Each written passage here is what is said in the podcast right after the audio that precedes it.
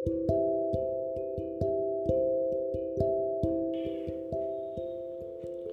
నేస్తాలు.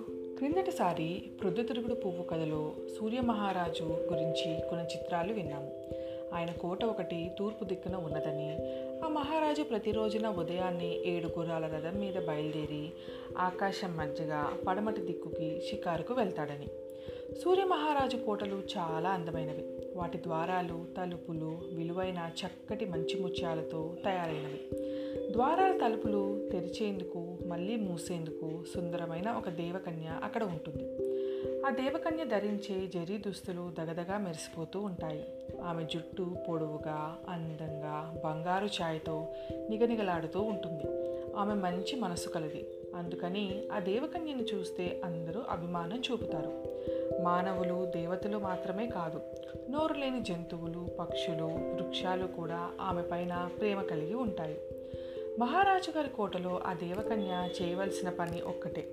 ఉదయాన్నే మహారాజు బయలుదేరేటప్పుడు రథం వెళ్ళటానికి తూర్పు కోట ద్వారాలు తెరవటం. వారు వెళ్ళగానే మూసివేయటం. మళ్ళీ సాయంత్రం వరకు ఆమెకి మరే పని లేదన్నమాట. రోజు రోజంతా పగటిపూట ఆమె ఇష్టం వచ్చిన చోట తిరిగి రావచ్చు. సాయంకాలం అయ్యేసరికి సూర్య మహారాజు షికారు పూర్తి చేసుకొని పడమటి దిక్కున ఉంటాడుగా మరి. ఆయన రథం పడమటి దిక్కుకి ఉండే కోటలోకి పోవటానికి అక్కడి ద్వారాలు తెరవాలి. అందుకోసం సాయంకాలం అయ్యేసరికి దేవకన్య పడమటి దిక్కున సిద్ధంగా కనిపెట్టుకుని ఉండాలి. ఇప్పుడు కోట ద్వారాలు మూసివేస్తే మళ్ళీ మరునాడు ఉదయం వరకు ఆమెకి పని లేదు. తీరిక సమయంలో దేవకన్య భూలోకానికి వచ్చి నదీ తీరముల వెంట అరణ్యముల వెంట తిరిగేది. ప్రకృతిలో అందచందాలు చూసి ఆనందించి వేల తప్పకుండా తన విధిని నెరవేర్చుకునేందుకు మళ్ళీ కోటకు వెళ్ళిపోతూ ఉండేది.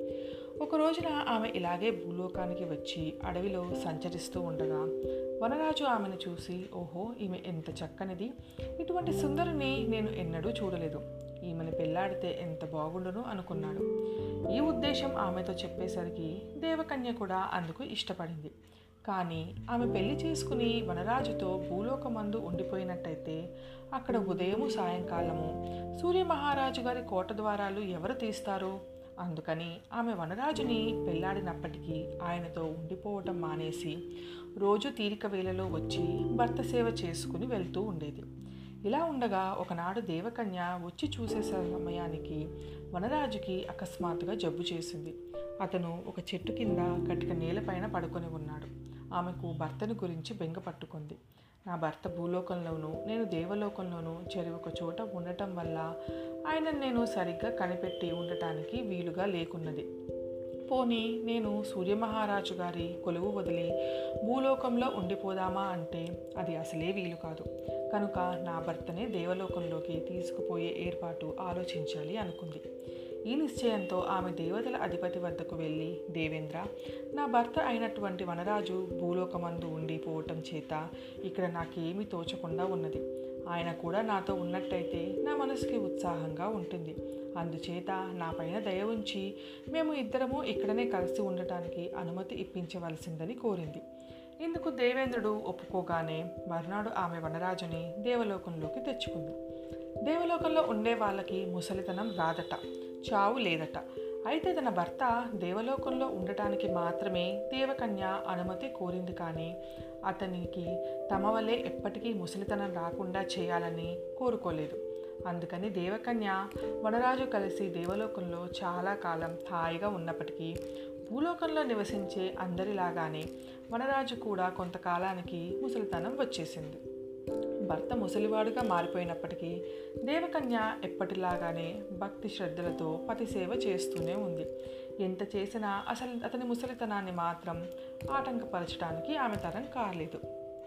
క్రమంగా వనరాజుకు చేతికర్ర వచ్చింది. ఒళ్ళంతా ముడతలు పడటం పళ్ళు ఊడిపోవటం కళ్ళు కనపడకపోవటం కంఠస్వరం హీనమవటం ఇలాంటి ముసలి లక్షణాలన్నీ కలిగాయి. చివరికి ఒకనాడు అతను భార్యను పిలిచి నాకు ఆఖరి దశ వచ్చేసింది. నేను పుట్టి పెరిగిన భూలోకానికి వెళ్ళి పరుపులాగా ఉండే ఆ పచ్చటి గడ్డిలో పడుకొని విశ్రాంతి తీసుకుందామనే కోరిక ఒక్కటే నాకు మనసులో మిగిలి ఉన్నది. నన్ను తీసుకుపోయి అక్కడ దిగబెట్టవలసింది అన్నాడు. భర్త ఇష్టము నెరవేర్చటము అతనికి అనుకూలంగా నడవటము ఆమె ముఖ్యమని తలిచింది. మీ సంతోషమే నా సంతోషము. నా పొరపాటు వల్ల మీకు ముసలితనం రాక తప్పింది కాదు. కానైతే భూమిపైన ఉన్నప్పటికీ నాతో పాటు మీరు శాశ్వతంగా జీవించవలసిందే కానీ మరణించకూడదు. మీకు పచ్చగడ్డిలో ఉండటం హాయిగా ఉంటుందన్నారు కనుక అక్కడనే మీకు సౌఖ్యంగా ఉండేటట్టు చేస్తాను అని చెప్పి ఆమె తన భర్తను తూరిగగా మార్చివేసింది. ఈనాడు కూడా దేవకన్య తూరిగ రూపంలో ఉండే భర్తను చూడటానికి రోజు భూలోకానికి వస్తూనే ఉంటుంది. అందుకని పతిభక్తి గల దేవకన్య కంటికి కనపడినప్పుడల్లా తూరీగ ఉత్సాహంతో ఎగిరి ఆకాశంలో తిరుగుతూ ఉంటుంది.